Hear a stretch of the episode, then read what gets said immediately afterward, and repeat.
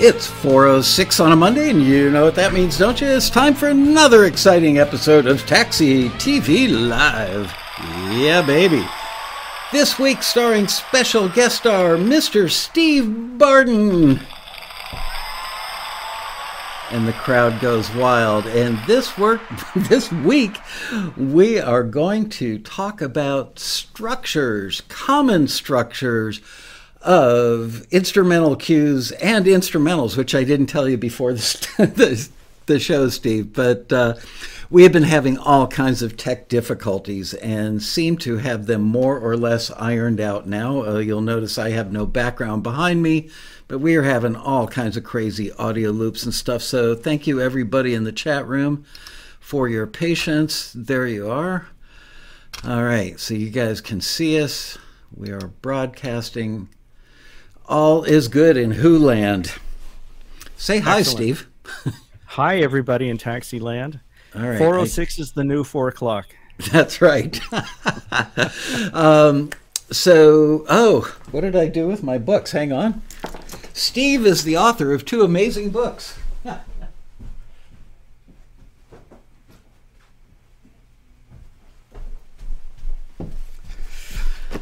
I'm telling you, we just spent an hour trying to solve this audio problem. This is the book that we are working from today.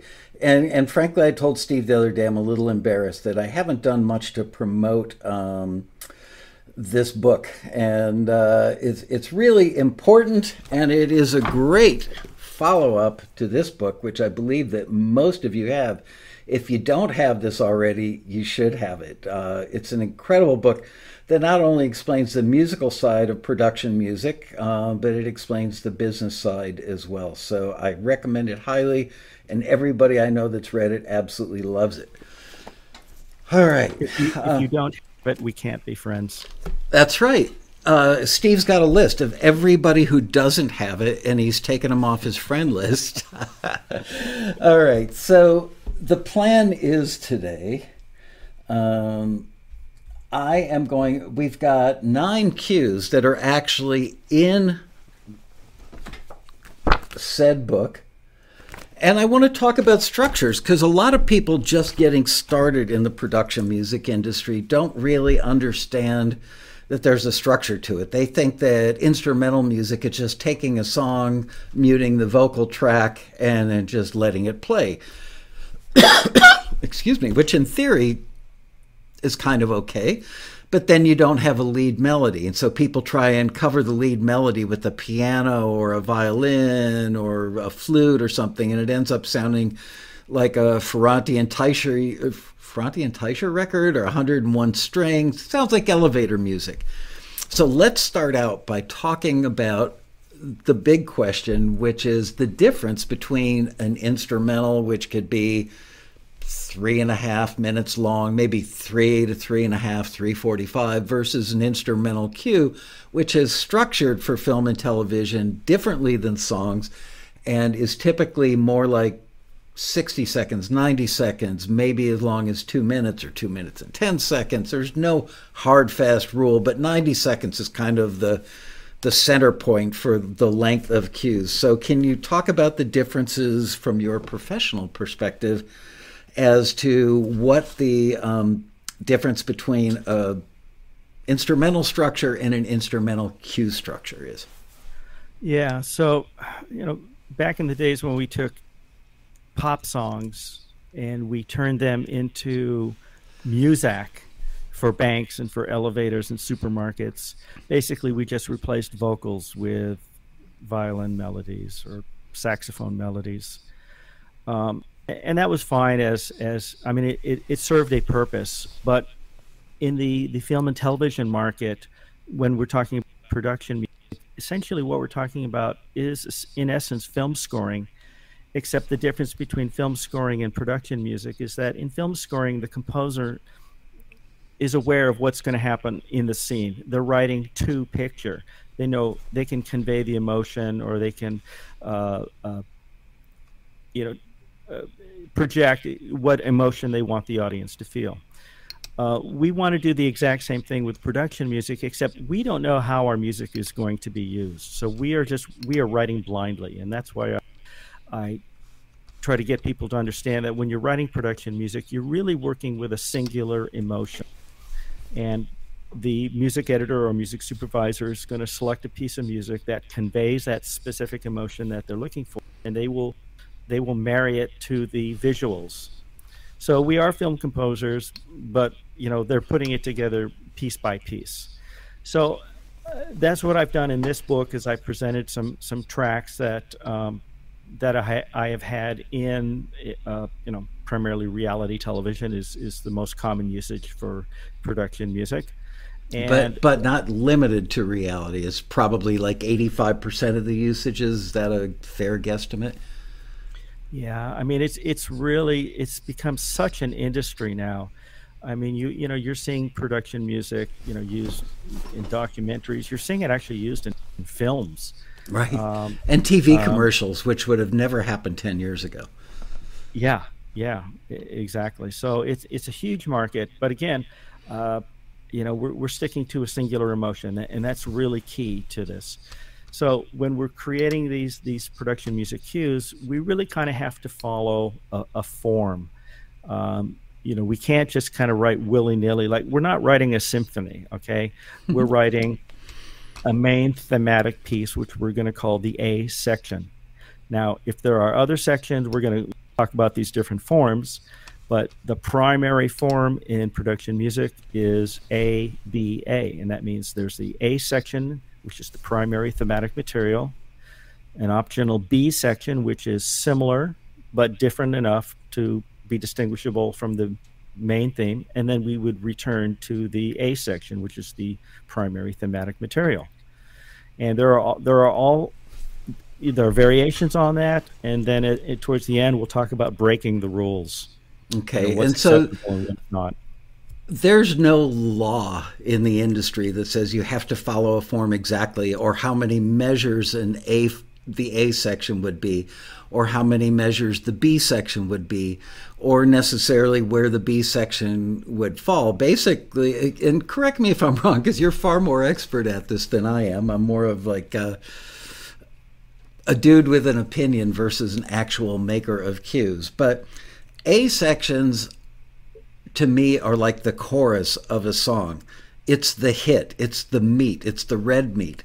And the B section is a little break away from that that gives the editors the ability to come in with something a little different and then go back into the A section, which is the chorus.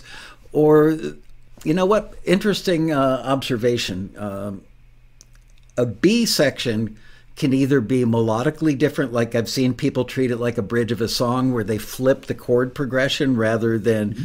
G, C, D. Maybe it's D, C, G, some variation thereof. Other people will keep the same musical progression, chord progression going, um, but may break it down to just percussion or just percussion in an instrument. Anything that differentiates and gives the editor something new to play with and edit in. Is that kind of a fair synopsis that I just explained? Absolutely. Yeah, and we're, we're going to listen to different uh, versions of that.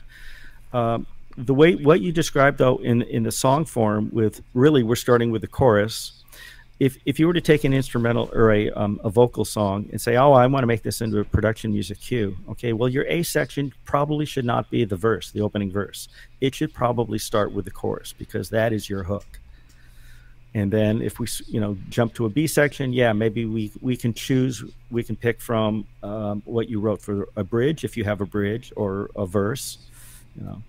Um, but you know so that it's there's some familiarity with the b section to the a section you know so it's not completely you know we're not jumping into a you know a circus song. Think of it as the three monkeys sitting on the tree uh, you know with hear no evil see no evil speak no evil. If the middle monkey were an elephant it would look wrong. So basically the the b section is the middle monkey. It still has to be a monkey but it could be a monkey with a different colored coat.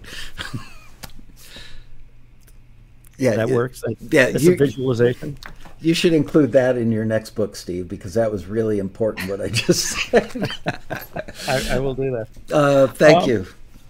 Uh, do you want to play one now and, and talk it through? Um, and yeah. So, while we're me, talking, me... it's.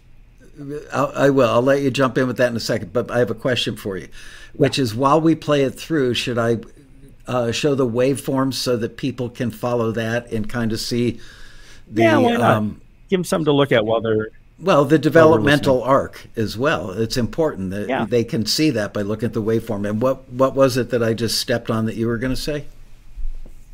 Oh uh, i don't know. I'm sorry. Already. Yeah w- um, w- welcome to my age category. Um, there are, are are three there are nine tracks uh, from this book, and there are audio examples online you can, you can listen to. But we're going to probably hear all of them, or, or if not most of them. Um, the last three tracks um, in in the book are dramedy tracks, and they really follow this standard ABA format that is so common, and it's a really good way to to set the scene and describe you know what it is we're going for. Now, uh, in all of these, um, they are A B A. Now, it's actually A A B A A. In other words, the the A section is eight bars, and we're going to repeat it uh, with some variation for another eight bars, and that's the first A section. Then there's a B section, which is only eight bars, and then we go back to the double A section. So, in other words, the first A section is 16 bars, the B section is only eight bars, but the last uh, and then the last A section is also 16 bars. So they don't all always have to be you know 8 8 8 or 16 16 16.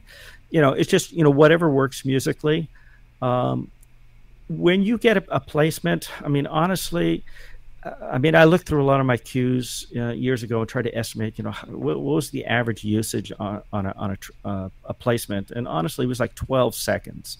So that's why generally, if you get your A section in there, great. If they get far enough along that they're going to get to the B section, well, that's wonderful. Uh, I mean, I think uh, probably the longest placement that I, I ever saw was close to two minutes, but those are so rare. Um, so you want to get, you know, the majority of your music done in this A section, all the good stuff. And then the B is just something a, a little bit of variety to change it up. So if they do happen to get that far, um, it just doesn't sound like a loop that's going over and over and over. So I thought we would start with track number seven. Uh, it's called At the Casino. And this is kind of a, a, a jazz uh, vibe. All right, and I'm going to throw up, so look for number seven on the waveforms I'm going to show you guys in a moment.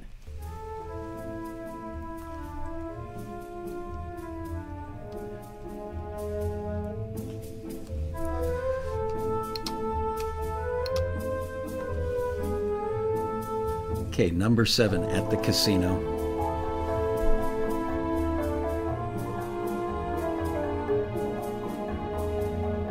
We added bongos in this next half of the A section. And here's the B.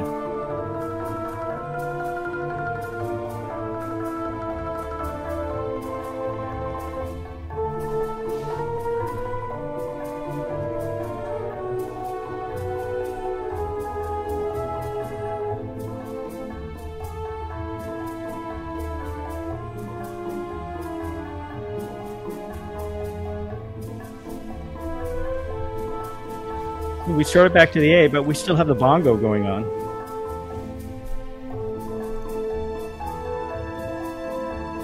And now the strings come up in octave. Adds a little bit more tension.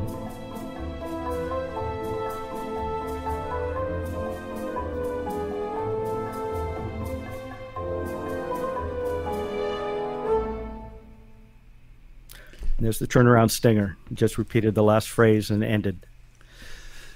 Okay, so I have a question for you. You were talking about the average use of your music is about 12 seconds. And I think a lot of people that are very new to doing instrumentals and instrumental cues, they have the misguided belief that the entire piece is going to play behind a scene.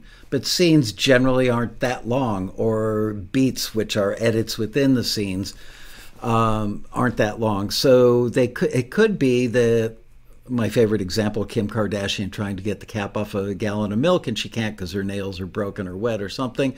And whoever her husband is this year is in the kitchen talking to her. It might be that, uh, and you think I'm trying to make a joke. No, that was just true, Steve. um, anyway, so it might be that the first beat, the camera or the shot, the edit is on Kim and her hands trying to get that thing off. The next beat might be somebody over in the family room area looking into the kitchen from 20 feet away watching this, and they might cut to a different piece of music because um, the piece of music with her could be frustrating, and the music from 20 feet away, somebody watching this happen, might be a comedic dramedy cue or something else. So that's what he was talking about when he says 12 seconds. It's not like they're going to just let a piece of music run from the beginning to the end. So is that why each section should stand on its own, but if it had to play uh, in its entirety, that there would be a progression and not a linear snore fest? Yeah, absolutely. Um, and uh, edit points are also very important. And you know, edit points are just simply where can an editor cut it, and so it could either end or it can start. Now, for it to end, if they want a cue to end, they're going to go to the the stinger, which is the very little bit at the end, and they're going to you know connect it to you know the whatever else they have the uh, the first eight seconds or something. Um, but if you know allow them to start at the B section, you know, um, so you don't. In other words, you don't have um, sounds that are ringing over across the bar lines from the previous section to the next section. Make it easier for the editor and that really increases your chance of it being used because if they say, oh, you know, it just starts with a sound coming out of nowhere, uh, it makes it unusable. So try to make make their job easier. Um, is it a true statement? We we heard this from uh, oh gosh, who's the video ed- editor lady that we all adored that I had on stage two or three times? The, Lauren Ostrander. Yeah, Laurel Ostrander. Um, one of the takeaways that she gave us, I think, at the 2019 Road Rally, was she loves when a cue starts out with boom, boom, boom, some sort of drum fill or instrument thing that happens for a second kind of wakes you up and brings you into the cue. But then the first eight bars, let's say the A section, could be fairly sparse. The next eight bars would have more instrumentation doing the same thing, but it saves it from the linear snorefest that I described a couple of minutes ago. Are these things that you think about when you compose that you're or, or the these little structure tricks that make a piece of music more desirable to an editor? they just ingrained in you at this point? Yeah, well, the the technique that she mentioned, that you just mentioned, that she told us about was like not only a drum beat but also like a, a whoosh. That mm-hmm. just like it's almost like a, a cymbal roll where it just goes and it starts the track, and that's always a, a nice little entrance. Um, that was something I learned from her there. So I, I try to incorporate something like that. Um, depending on the style of music, uh, particularly in uh, dramedy, I, I don't use introductions I just go straight into the the melody or whatever the you know the A section is. Um, you know, it depends on the kind of tunes. If I was doing a guitar blues, I might do an intro with a you know a turnaround of you know five four one turnaround, you know da da da da, and then into the blues. So it just depends on the style of music. All right, uh, what do you want to listen to next? Well, let's let's do one more of the dramedy ones. Let's go to the next track, uh, number eight, on the move. Okay, so which is the purple one, second from the bottom on the thing. Okay. Yeah, so this is just a faster uh, track. Now it's the, the, exact same format. It's an AAB, uh, sorry, ABA, but the A sections are, are twice the length of the B section. And uh, you know, and just listen to how the the orchestration changes, how uh, you know from section to section, you know, to help it to grow from from the beginning till the end. All right, and follow along the waveform uh, purple one second from the bottom of the shot. And, and from that waveform, I think you could see where the B section starts. Uh huh, you can. Okay, this is on the move.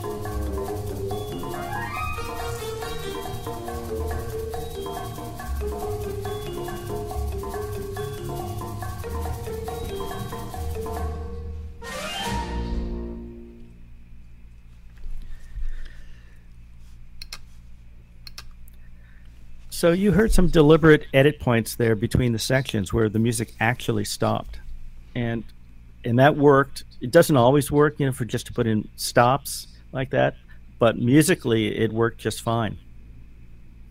Um, I heard a piece the other day. Somebody was talking about uh, edit points. And, and, funny enough, that piece of music that they were playing had, I believe, I'm doing this from memory, uh, had like a, a, reverse cymbal connecting to a frontways cymbal. So it's kind of a.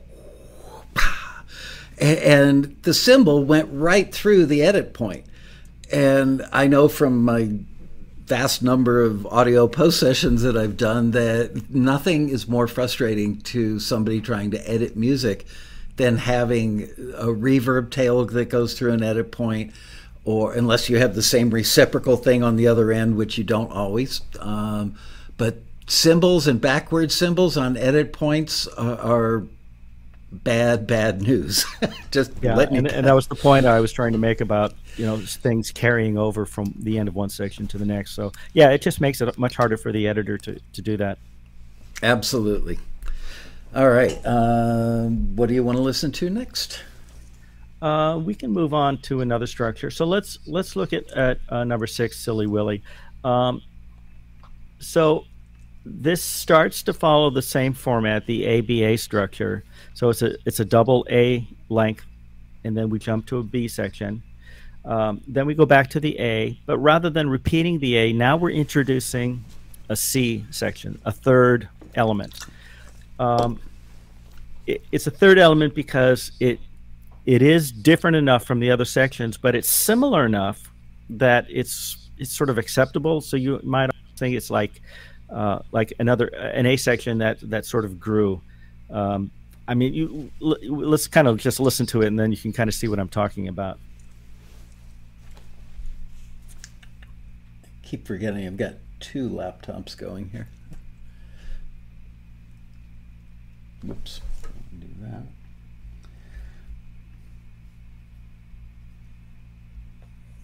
Here we go. Silly Willy, number six.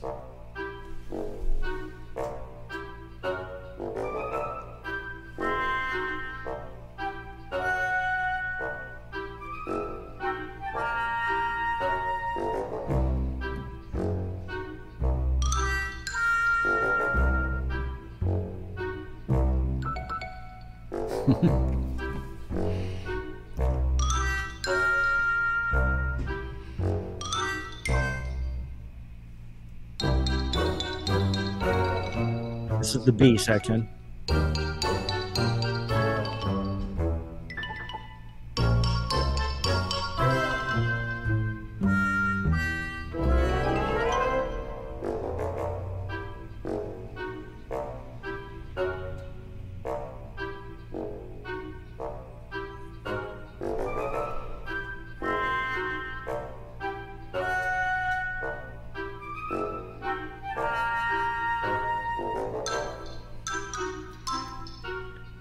This is C.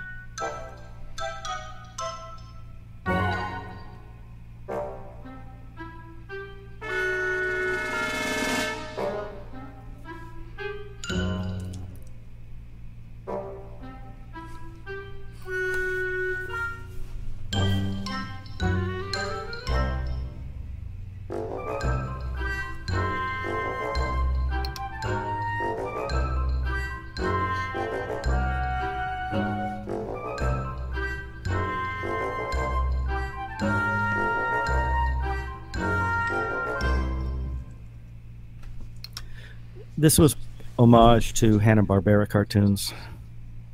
And you know, somebody in the chat room said that because the title "Silly Willy," it should be about Bill Clinton. I couldn't help but think of sneaking an intern out of the Oval Office and completely out of the White House as this piece of music was playing. Sorry, Bill okay. Clinton, but it'd be just too perfect for that. yeah. So, uh, what what I did with the C section that made it different and was kind of important is that there were a lot of stops in it. So this is something that that can be used uh, by the editor when the characters are doing something. Eh, somebody does something dumb, there's a pause, and one person says, "Are you kidding me?" And then play a little silly music again, and then it pauses again, and the other person just goes, uh, you know, th- those type of moments are are are brilliant, and you'll get a lot of use if you can provide those types of of elements with the stops. Uh, it's interesting that you're talking almost as if this would be treated like score um, in the context that you just explained. But it wouldn't be score. Uh, if anything, though, the video editor, if they have any musical chops at all, might be editing this music to fit the picture. Um, and to some degree, a tiny degree, they may alter how long they stay on a shot or something to make it fit the music. Because this is a particularly good dramedy track, I, I think, just laying a compliment on you and has a ton uh, of potential uses. Um, yeah, so so that C section really is is uh, an element that wouldn't be used that often because there wouldn't be that many possibilities for it. They would primarily use the A section because it has that that that goofy, bouncy kind of beat, and that would be used a lot. But the other ones, it's like if if they have that opportunity, here's the perfect moment, and it's within the structure of this entire piece. So uh, that could possibly a lot of times they they you know they edit the video to the music that they have because if they find something that that works you know a lot of these i think you even said it, a lot of these editors have a musical background so they get beats they get tempo and they know how to you know cut things to make it fit to the music um, I had a question about that one. Oh, the the C section. Uh, is there a goal when you create a C section? Like, do you have kind of a default? Okay, I'm going to create a C section, therefore I have to do this musically, or is it just whatever you want it to be? I, I try to keep it within the realm with the same vocabulary as the rest of the piece. It, it's just something that, as I was writing it, it just felt like it should be in there you know, I mean, if they only going to use 12 seconds of this cue, they'll never get to that. So I mean, I really haven't lost anything. Um, that's the kind of thing that is that's more for me, you know. And this is where uh, we'll talk even a little bit more about breaking the rules, you know. And this kind of breaks the rule of this this or this suggestion of an ABA structure, you know, adding this this third section that's so different than the rest of it, but it could it could give you some options if you had to venture an educated guess, would you say that the majority of cues, not just that you make, but the majority that you've heard and are aware of and that friends compose and that you see getting, well, on TV, you don't know if they're one one structure or another because you're only seeing, you know, five seconds or 19 seconds or whatever, is AABA a the most common structure for people who are just starting out and, and they don't want to kind of they want to stick with something tried and true. Should they stick with AABAA uh, is kind of the default structure until they become more competent? Yeah, or just simply ABA, and the, the length of each section is is up to you, really. But yeah, traditionally that's the that's the basic structure that you should aim for. You're right. If you're watching a, a clip of a scene from from a show, and you only hear a part of it, you actually don't know what the structure is of that cue unless you can go to the music library and hear it isolated and, and get an idea of, of what they actually wrote. Uh, but in general, I, you know, you're going to improve your odds of placements if you stick to this this basic structure.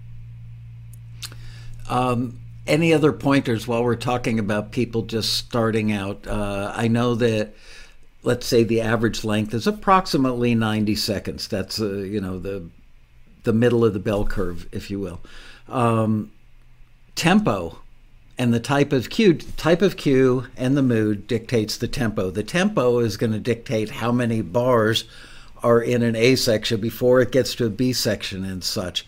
Um, do you cover stuff like that in this book because I know, I, to be honest, I, I, learned to read music a zillion years ago when I was like 12 years old. And I can still look at a chart and know where I am as I'm listening to the music, but I, I forget what a lot of the notation is. It was intimidating when I looked at the book and saw a lot of score in there. Um, is this book well suited for people just starting out, or um, is it for more advanced people because of all the score stuff that's in there for each one of these cues that we're listening I, to. I think if you don't read music, I, I think the each chapter, each song describes each section of the music and what's happening in, in words. In English, it describes what is happening. And then there's a snippet of a, of a bar or two bars uh, that we're talking about. And, and if you don't read music, but if you have an ear, you can listen to the accompanying MP3 file and hear it, and you should be able to get sort of a general sense of of you know what I mean. We've explained to you what what is happening. You know, uh, it's a piano playing da da da da, and you hear that on the recording. You hear that that that sound. Um, the score is provided if you if you hear a sound like if you were if you heard uh, a sound from a passage from a Beethoven symphony and you wanted to be able to reproduce that. Um, you could either try to transcribe it yourself, which you can also do here, or go to the score and try to understand what the notes are saying. And I, you know, I think it's reasonable for anybody to try to learn just the the very basics of music notation. You know, uh, the notes on the lines E, G, B, D, F, and that's every good boy does fine. And the notes in the spaces are F, A, C, E, and it spells a word. Um, you know, if you can do that and, and, just go to a piano, pluck out some notes, you know, you should be able to kind of uh, decipher, you know, what I have in the book. But I think that there's enough uh, verbal explanation that you know would help somebody understand exactly uh, what is happening. I agree, uh, and I was taught every good boy deserves favor. oh, okay. That's how they did it in Farmville, USA, and Central Illinois. Every good boy deserves favor. Okay, uh, what do you want to listen to next? Okay, let's um, let's move on to um, start off with uh, number two, Ring of Power. So I want to talk about uh, a format which is only an A section, and it repeats over and over and over. And you might think, well, that's really boring. That's just a loop. Well, a 12 bar blues is just an A section that repeats over and over and over. Okay. So in this track, Ring of Power, it's it's an eight bar phrase and it's going to start off with just piano. And then with each eight bar phrase that, that follows it, we're going to be add adding additional instrumentation and the orchestration is going to in, increase in volume and intensity. Um, I need to pull up this real quick here. So I'll just give you a brief rundown of, of what you're going to be hearing. So it's going to start with a piano playing the, the first eight bars. And the second eight bars, we're going to introduce a viola playing an ostinato, da da da da da da da, da just a, a rhythmic pattern that repeats. The next day section, we're going to, and, and with each section, we keep we maintain what we had before that. So we're, maintaining the piano and the, vi- the viola. Now we're adding a string pad on top of that. The next day section, we're going to add a violin playing a melody, and we're also going to sneak in some drums in there. The next section, we're going to uh, also include some low brass and then we're going to put in bigger drum hits the next section we're going to add the choir and the section after that the choir is going to get even bigger and then we're going to add a French horn playing the melody. And then finally, we're going to end it with a piano, and as it diminishes in volume. I'm looking forward to hearing this because it points up an example of something I saw addressed on another YouTube show the other day. Um, that a gentleman who I respect and think he's a smart guy, uh, apparently nobody ever taught him before. He's uh, had talked about um, developmental arc and thought, I think, unless I misunderstood him, that he thought the developmental arc was only executed compositionally.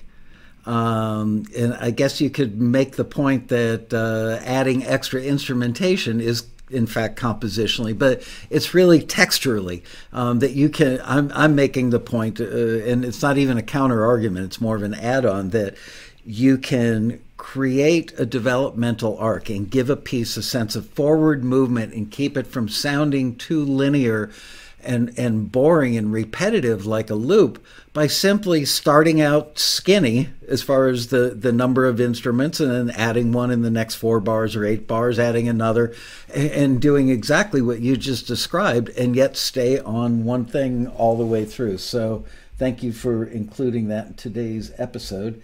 I'm sorry did you say number two ring of power? Correct. Okay yes. so this will be um,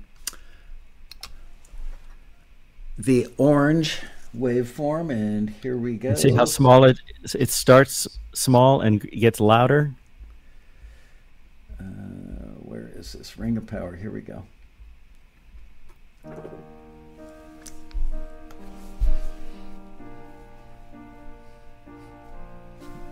Definitely demonstrative of a developmental arc in the graphic realm.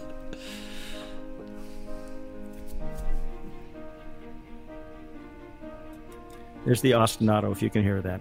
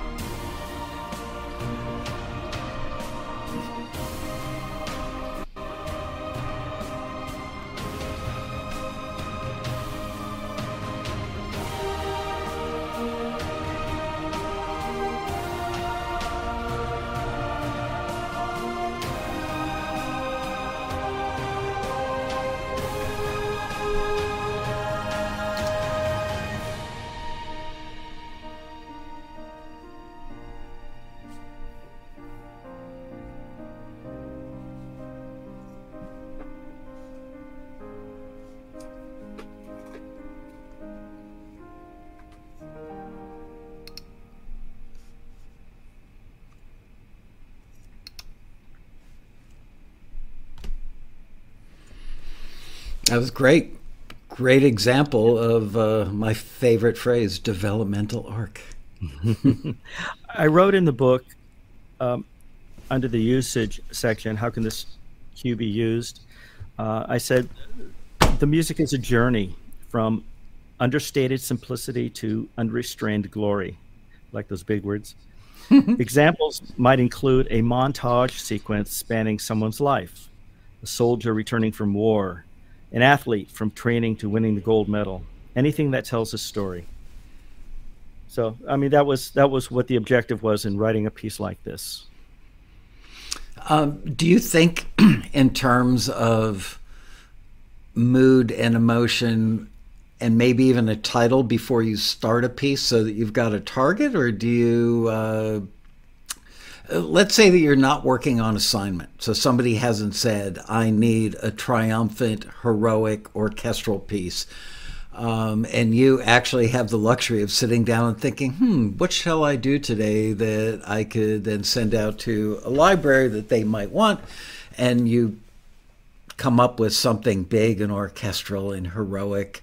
Um, some people have told me they start with the title so that they're always aiming at the target as they're writing. Other people will actually take like a little miniature whiteboard or a post it note and, and write down epic, orchestral, triumphant, victorious, uh, and put that somewhere, you know, within eyesight as they're writing.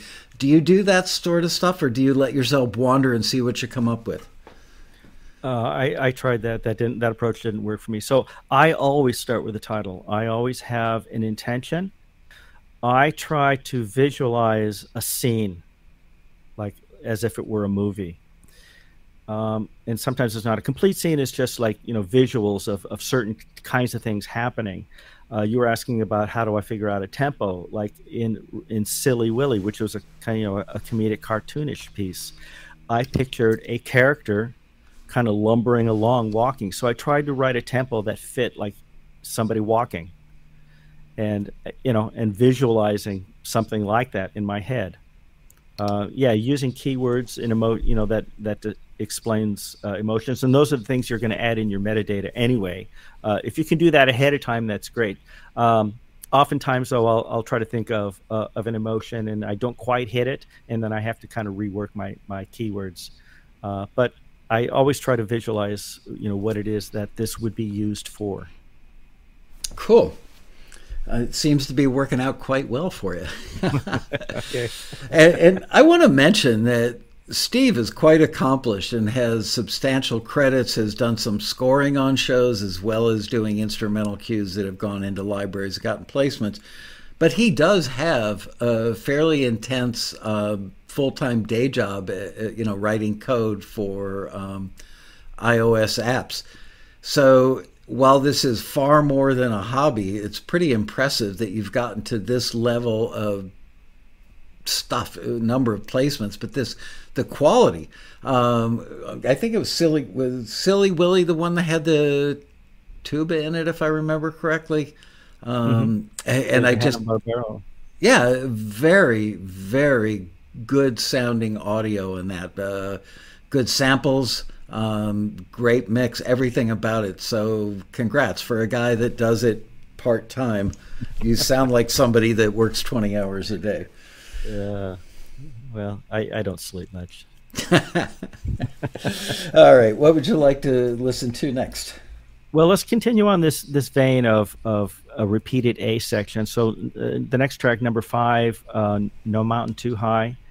This is a similar type of th- thematic piece.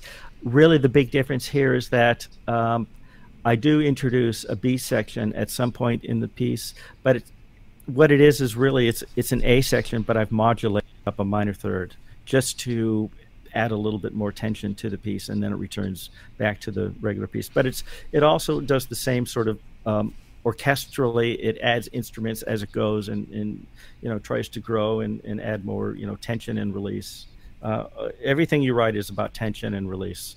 You know whether it's comedy or or dra- or dramedy or drama uh, and the same is true for people who write scripts for TV and movies. They they will tell you that that it's all about tension and release. Yes. I'm not going to talk about what kind of movies those might be, but let's t- let's take a look at this is number five which on today's waveform chart is the green one. Well there are several green ones. One two three four five. Fifth one down. No mountain too high. Let's have and again you see how it starts off quiet and the waveform gets louder and louder until the end. Okay here we go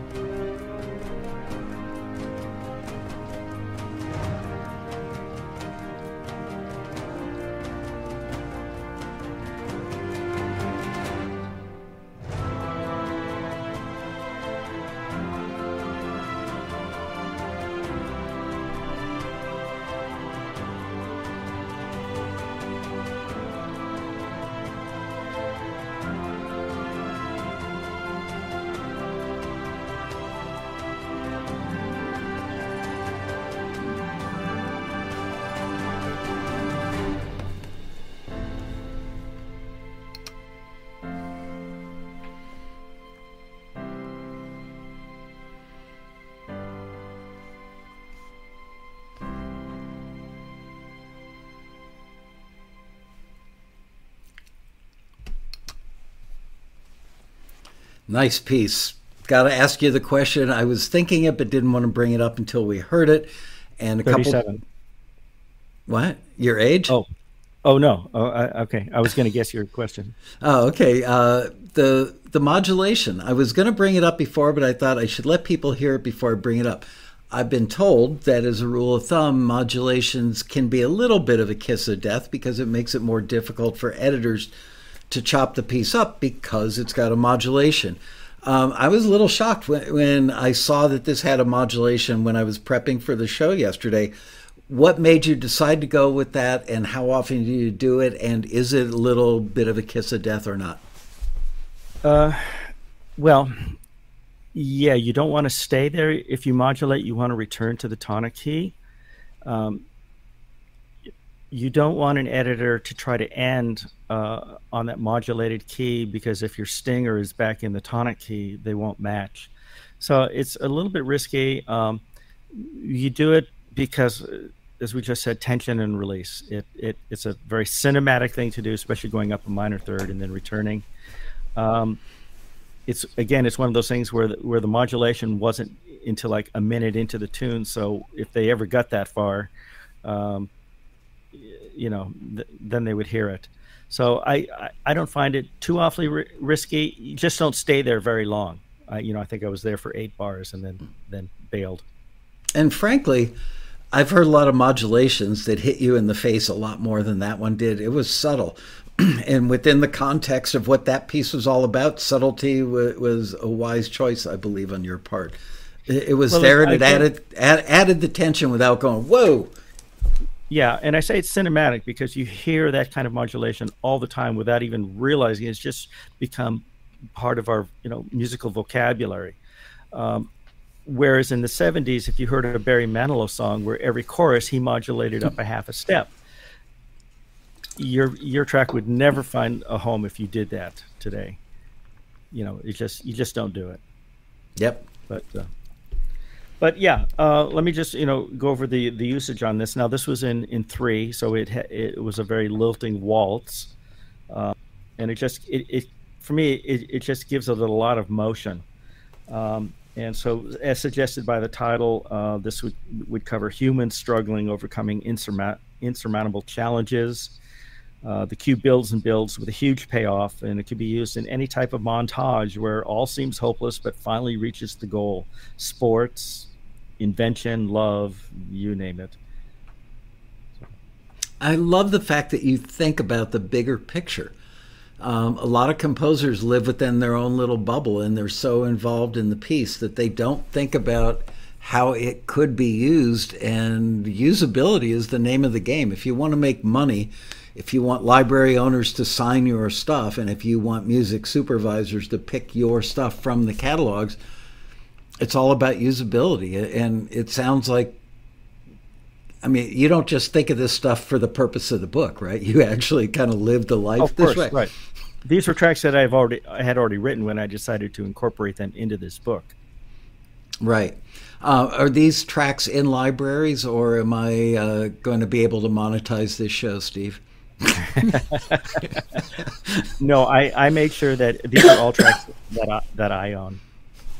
Good man. So you're- All right. clear. I'm going to make myself about $24.38 then. Yay. yeah, for those of you, I get emails from you guys every now and then. How much money do you make on Taxi TV? It, it averages out about $100 a month. We do this for love, not money. Trust me. But we really do do it for love. All right. What do you want to listen to next? Uh, well, it depends. We have tr- time. You think maybe for one or, or two more tracks? Oh, yeah. We, we've got a good half hour or more. Okay, well then let's jump into um, number four, Angels and Demons. Okay. Uh, want to give us a little uh, precursor speech? So this is one of those things where we talked about break breaking the rules, where it's not exactly A B A. Mm. It's A B C, which is you know musically it's it's different than A or B, but it sounds so similar to the rest of the piece. You you wouldn't really distinguish it as a a wholly separate piece. Then it goes back to A, B, it does another B, and then it ends with a, a D section, a fourth section. But again, they they sound so similar. Um, that it's just different enough. I changed the chord progression just slightly that technically it's A A B C A B B D. Okay. Say that A B C A B D D.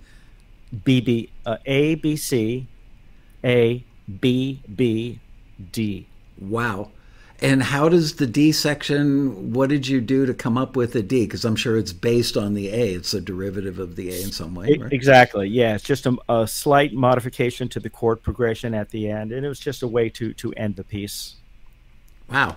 That's cool. I, I have not heard many cues with the D. So this is Angels and Demons. Uh, let's listen for the D.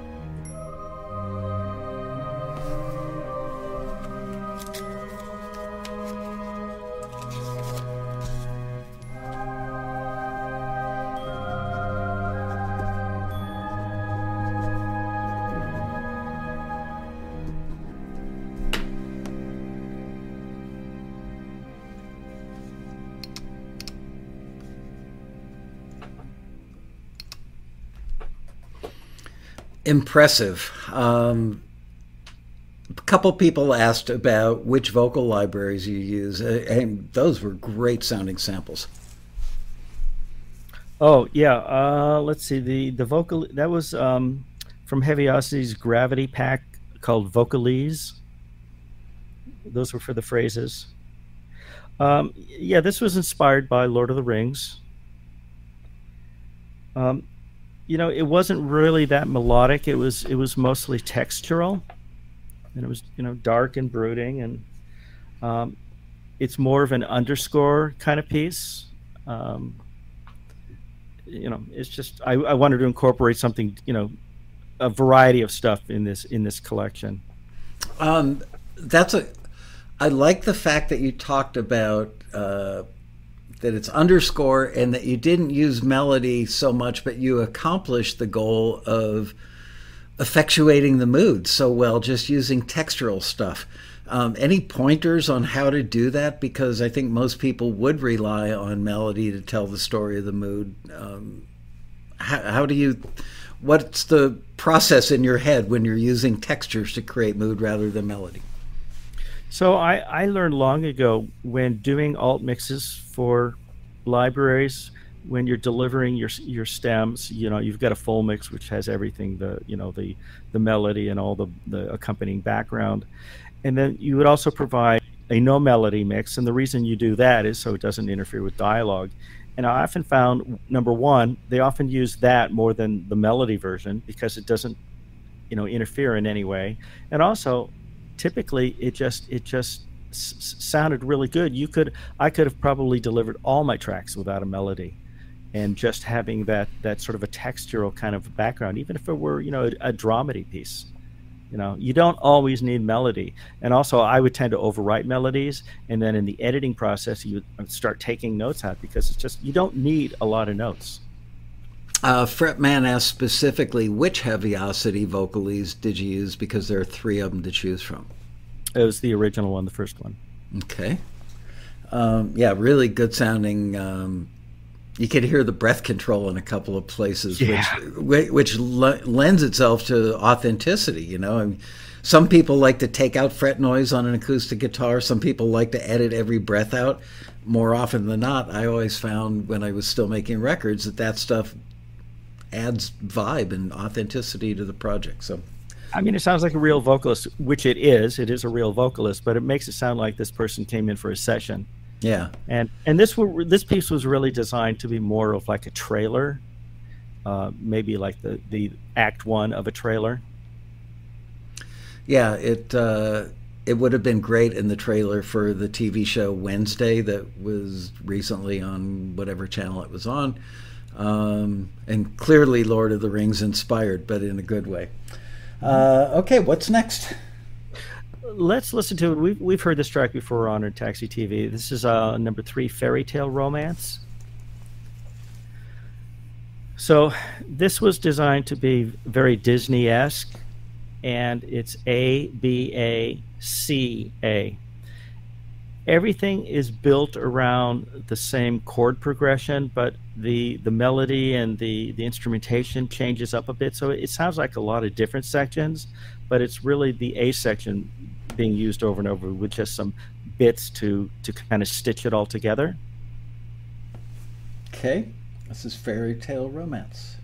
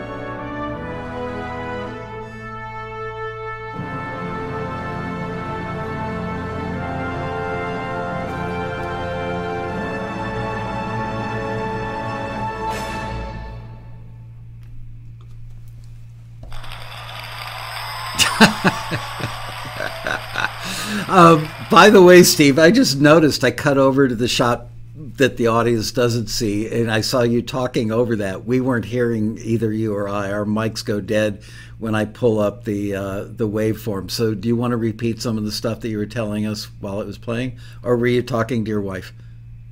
Oh, I, I wasn't talking to you. oh, you were okay. No, no, no. Oh, okay. It's like, yeah, honey, I'll be done with this Laskow thing in a little bit. Can you believe he asked me to do another one of these shows? no, I, I got some cats I have to feed. So. Oh, okay. Um, oh, I thought you were giving really profound background information on these while they're playing, and I was like, oh crap, he's going to have to repeat all this. oh, good. Awesome. Um, that's a, a, beautiful piece, and and that was a great example of how melody actually uh, completely tells the story. I mean, if all you had was a solo instrument playing that melody, you would know how to feel. Yeah, this one was melody strong, and I, I mean, I, I do have alt versions of it without the melody, and it's you know makes for a nice bed. Uh, but you know the melody really sells it, and I'm you know I'm going for a very specific. I'm looking for a Hallmark movie to put this in, no, where they live happily ever after. Of course they do. Um, all right, we still have like 20 some minutes left. And i do want to do some q&a with the audience so mm-hmm. you want to let's do one more? Um, what's your choice? Well let's do the first one beyond the stars. Now this one is the um, the big breaking of the rules. This this is uh, in music theory you would call through composed where it just starts at the beginning and goes to the end and nothing repeats it just there's an a section and a b section and a c section and and nothing relates to one another. But uh, this was designed to be a, um, a, a, an ode to Star Trek in in that thematic world. I feel like I'm appropriately dressed. Yeah. All right, let's listen to Beyond the Stars. And this will be the, the top wave form in red.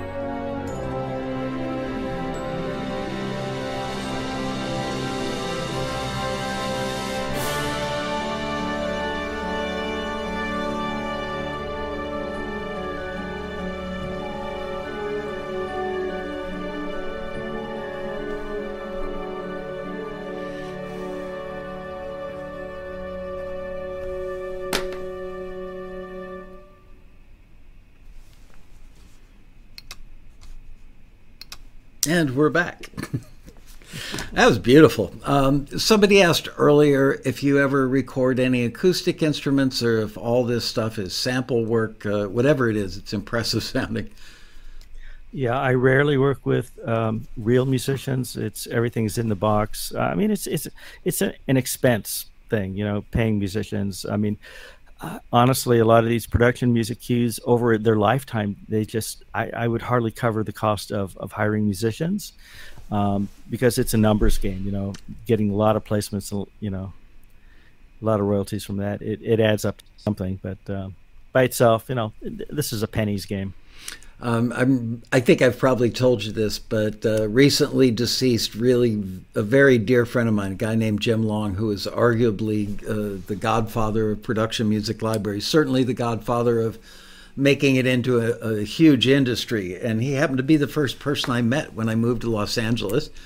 um, and we remained friends for 30 some years. and uh, as a matter of fact, we honored him uh, on stage at the Road Rally uh, this past year. Um, kind of a posthumous lifetime achievement award and he once said to me it's a penny penny industry but those pennies sure can add up um, yep. how, how many libraries are you in at this point um, I've really cut down on the number of libraries because you know certain libraries work for you and, and some of them don't. So I've like stopped contributing to some of the smaller libraries, um, and some libraries, you know, where I've contributed and I haven't really seen a return yet. I mean, and I know it does take time, um, you know, but they also haven't you know come back and said, hey, you know, can you do more of this or that? Um, you know, so I'll just I'll just move on and, and try to work with. But I've I've got a, a couple of libraries that probably I get a majority of my work from, and and then I'm you know pu- you know working on my own stuff. So I'm trying to own all the music all the time. Yeah, not a, a bad way to go. Um, you know, if you've well, that's a whole other show. yeah, th- there's so many things. But you also said that some of the smaller libraries, yeah, we've got um, some of the small libraries that have been taxi clients for easily a decade, maybe two, um, have hit a lot of home runs for people. So uh, I hope people don't take that comment to mean, oh, I shouldn't sign with a small library. It's all about does their do their clients need the kind of music you're making? And it's a wise. Well, that's a big thing. Yeah. yeah. I, I don't write hip hop, for example, and some of these libraries might do a majority of their work with hip hop music and so I'm not going to be the guy for them. You know, my right. fundamentally, I do orchestral music. Uh, is it harder when you do orchestral? I mean, most of what we've heard today is not going to be uh, a valid contender for a reality show.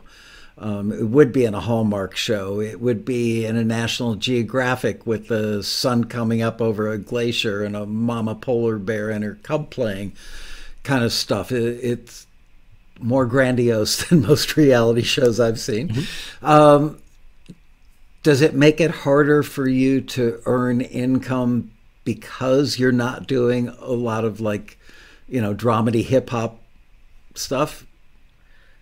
Yeah, and, and that's a personal choice I made. I mean, I, I for there was a period where I did tons of dramedy music and made good money from it. Uh, but I've you know sort of moving my focus to things that I want to do and um, I mean, maybe it's because I have a day job and I, you know, I have a steady paycheck. I can afford to do what makes me happy. You know, that's why I'm going to do big orchestral stuff and, and, you know, and aim for like the documentaries and, and the Hallmark movies. Uh, a couple people have asked about mastering, and I'm curious myself as a retired engineer. Um, it's not like you can use a mastering plugin kind of hit the same button every time because the nature of what you do. I do. You do? oh my God, I'm floored because I mean, come on, mastering a, a, you know an epic orchestral piece versus doing a dramedy piece. Uh, that's apples and oranges. Yeah, they're both music and fruit, yeah. but wow. Well, look, every every instrument and every group of instruments is is EQ'd and compressed individually.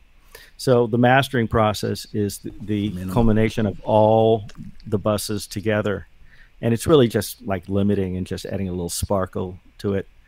Uh, but I don't really master. I mean, the idea of mastering to me is is like if you're putting a whole collection together for an album, they should all sort of match sonically. Where I'm doing a, a piece here and a piece there, I can only mix it the best I can mix it. Uh, some publishers will run everything through uh, you know a master engineer. Uh, you know, it depends how they're how they're publishing their their collections. You know, if it's an album or just one-off pieces. And which software do you do you use to master? Um, there's a Waves um, uh, GW, which is uh, Greg something. Uh, Oh, you know what? I, I, I can look right now. I've got this thing open. Give me just one second here.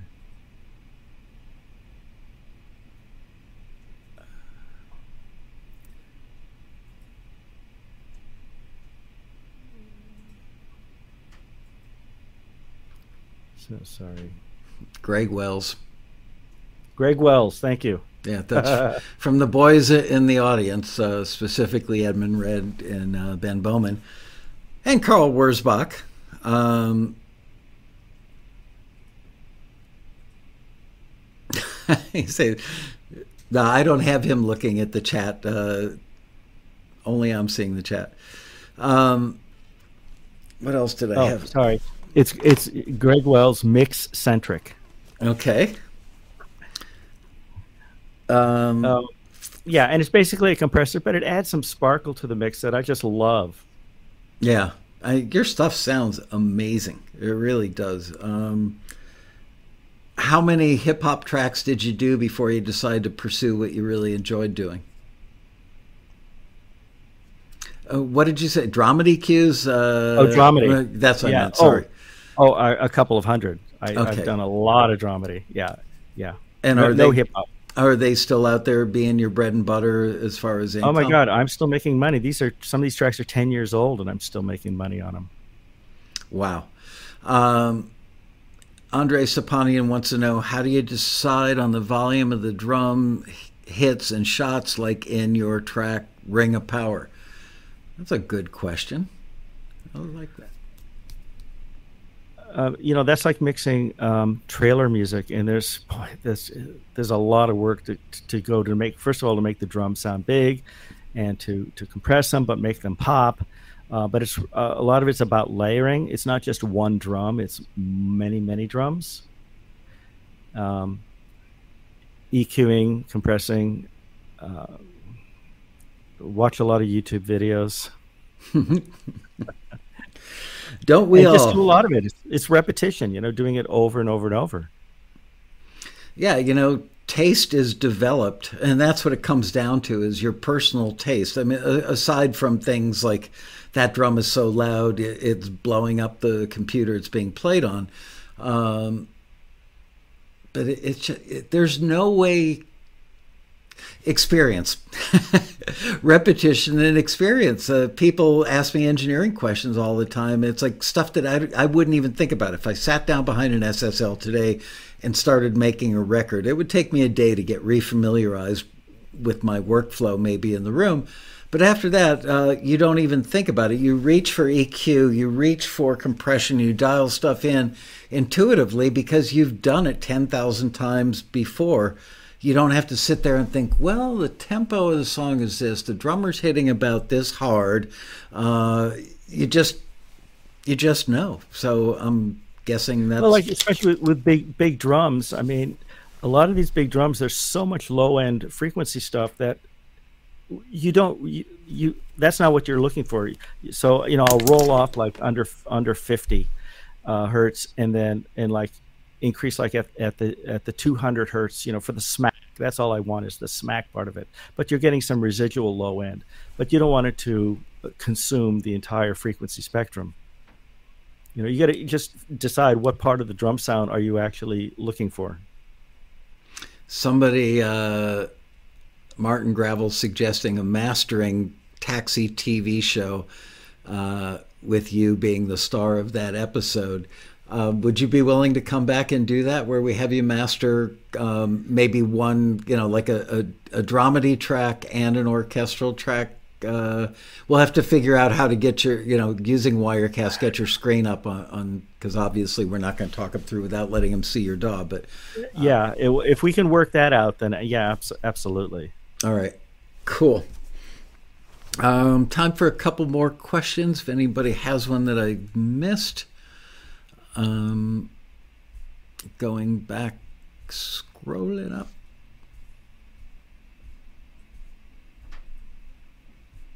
I gotta say, your cats are, are on their best behavior.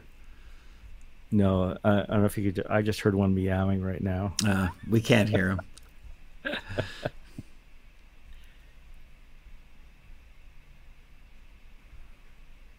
no more questions coming in. As soon as I go to end the show, then we'll get five questions in a row. Always happens. um, how much compression? There you go. How much compression do you use for sampled instruments? Uh, for instance, strings. Just enough. um, See, there you go. Because you know intuitively what just enough is. You know, I mean, like that's the thing when, when people ask a question like how much compression, it's like there's not just a answer that you can say. You know, you compress this. It's it depends on the instrument. It depends on exactly what they're playing, um, how it has to interact with other instruments. Um, but I will recommend this free plugin called OTT, uh, which does compress quite well and and really adds a lot of bite, especially for things like strings, where you need you need them to poke through, uh, and also for drums as well. Get a really nice bright smack. Something a lot of people don't know is they will go for fast attack when they're um, compressing drums because it's a very percussive instrument and they figure I want to get it right from the get go. What they don't understand is that and it took me a couple of years of not being happy with the results I was getting till one day maybe somebody told me or I figured it out on my own. I remember a long time ago, but slow attack um, is what you want because you want to give the sound a moment to develop that split 2nd mm-hmm. of development of the full sound before you squish it. So remember that it, it's slow attack, fast release, or medium fast release is generally a better prescription for compression on drums. Um, let's see. Now we have a bunch of questions going back. Uh, preferred orchestral sample libraries. Uh, what are those? Uh, depending on what I'm doing. Um, for like lush orchestral, like for strings, uh, I started using uh, modern scoring strings. For a bulk of my work for strings, I use Cinematic Studio strings. They work, they're like bread and butter strings. Um, for brass, I've either used Cinebrass or, uh, which was called the Junkie XL brass, the Tom Holkenborg brass. Um, woodwinds, I'm, I'm using a lot of the Cinematic Studio series. Their woodwinds are, are great. Their brass is actually great. Uh, most of the percussion work I've done, it was I use Cineperc. Um, but depending on the style, like if I'm doing trailer music, you know, there's a whole that's a whole subject of, of drum sounds. Uh, Robert uh, else wants to know: Do you still use StaffPads? Somebody asked this earlier, so it's like asking for a friend. uh, you know, occasionally I, I, because I've been so busy with trailer stuff, um, it it doesn't really translate. But like if, for example, um, fairy tale romance, I wrote in StaffPad because it's a beautiful way to orchestrate. So if I'm doing that kind of writing, yeah, definitely. Um, what is your compose? This is from Katrina Seifert. Uh, what's your composing workflow with your day job? Uh, for example, a time of day to compose and how many hours, that sort of thing. Yeah. So since the, the pandemic, I've been able to, to work from home. So that, that cut out three hours of commuting time a day. Um, so I will put in those three hours actually in the morning before I start work. Um, and then there are oftentimes where during the day where I'm waiting for somebody to get something done. So I don't really have something to do. So my DAW is open all the time. So even if I have five minutes, I'll be editing a MIDI part or, you know, working on something. So um, I might say I probably average four hours a day composing. And I don't work after 4.30. I, I turn everything off and I don't work on anything. What do you do? Like feed the cats and brush them? uh, feed the cats, feed the humans, and uh, you know. Really? So out. you you don't work at all on any sort of stuff after four thirty in the afternoon? I, I try not to. Uh, occasionally, like the I got a call for um, uh, a, a, custom for a trailer cue. You know, and those are you know rarely can you you know win those. Uh, but yeah, I, I, ended up working an entire Saturday, you know, to get it done over the weekend. Yeah. Um, but I try not to work in the evenings. Uh, wow, that's admirable. I'm going to do that in my next life. Um, I'll tell you, I come into the office Monday morning pissed off because I just spent the majority of my weekend working and I feel cheated. But you know what? It's what it takes to make this company run that well. Well, I've just learned to be very efficient at what I do. I've, I spent a lot of time learning my software, and I, you know, I don't want to be spending a lot of time looking for sounds. I know my library. I know what I have. I know what I need, and it's just a matter of of like knowing you don't have a lot of time, so you have to be efficient. Uh, Mike Evans wants to know Do you use the expression modulation and volume automation on your string tracks to make them sound more realistic? Yeah, I don't use volume automation, but I use CC1 and CC11, which is modulation and expression. So typically they, they ride hand in hand. Some libraries are slightly different, but often I'll record uh, modulation CC1 and then just copy it to CC11, and that, that seems to work out pretty well. For those of us who've never done that and don't know what CC1 and CC11 are, can you give a brief explanation? Uh, yeah, so sample libraries, um, um, they they have these controls. You can program uh, various MIDI controls. You know, there was like 127 in the original MIDI spec. There was 127 MIDI controls that you can assign to do whatever custom thing. Um, the first one, CC1, is a and CC stands for continuous controller. Um, that's generally devi- uh, defined for uh, expression, or often it's it's thought of as volume, depending on the library. Uh, CC11 is is generally assigned to uh, the expression element. So, expression it's like the way you would blow on an instrument, say like an articulation, like a trumpet. If you blow softly, kind of a mellow tone. The harder you blow, the more br- brittle it sounds. That's what expression is. So as you crank that up, and that goes along with volume, it gets louder, but it gets angrier. Sounds like my first wife.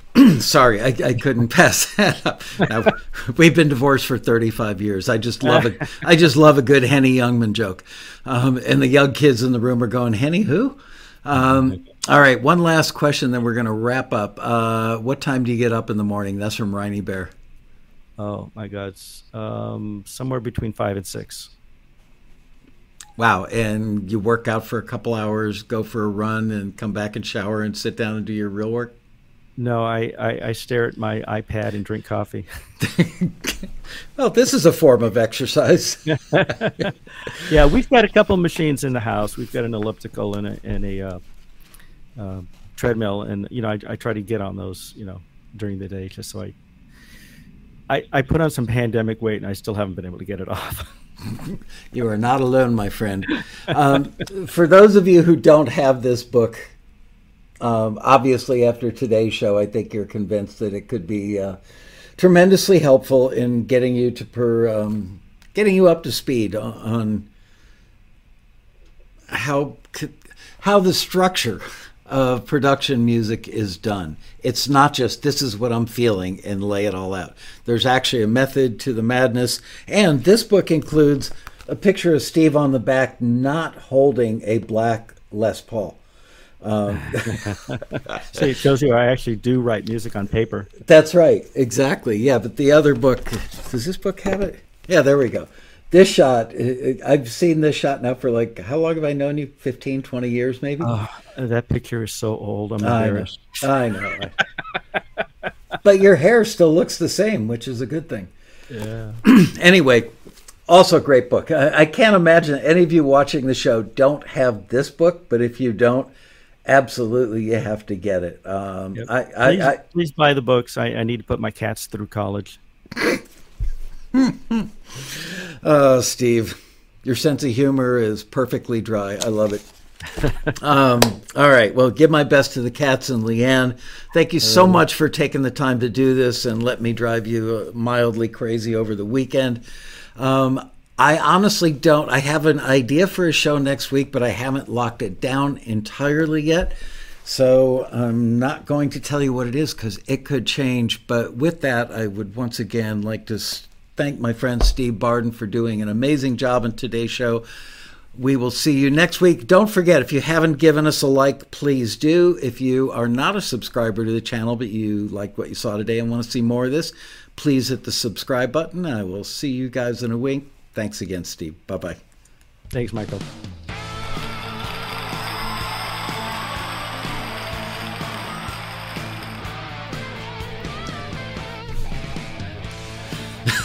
I hit the wrong cue. Woohoo! Imagine Uh-oh. that. They're going to revoke my post production license. All right. Well, it, it seems like that went well.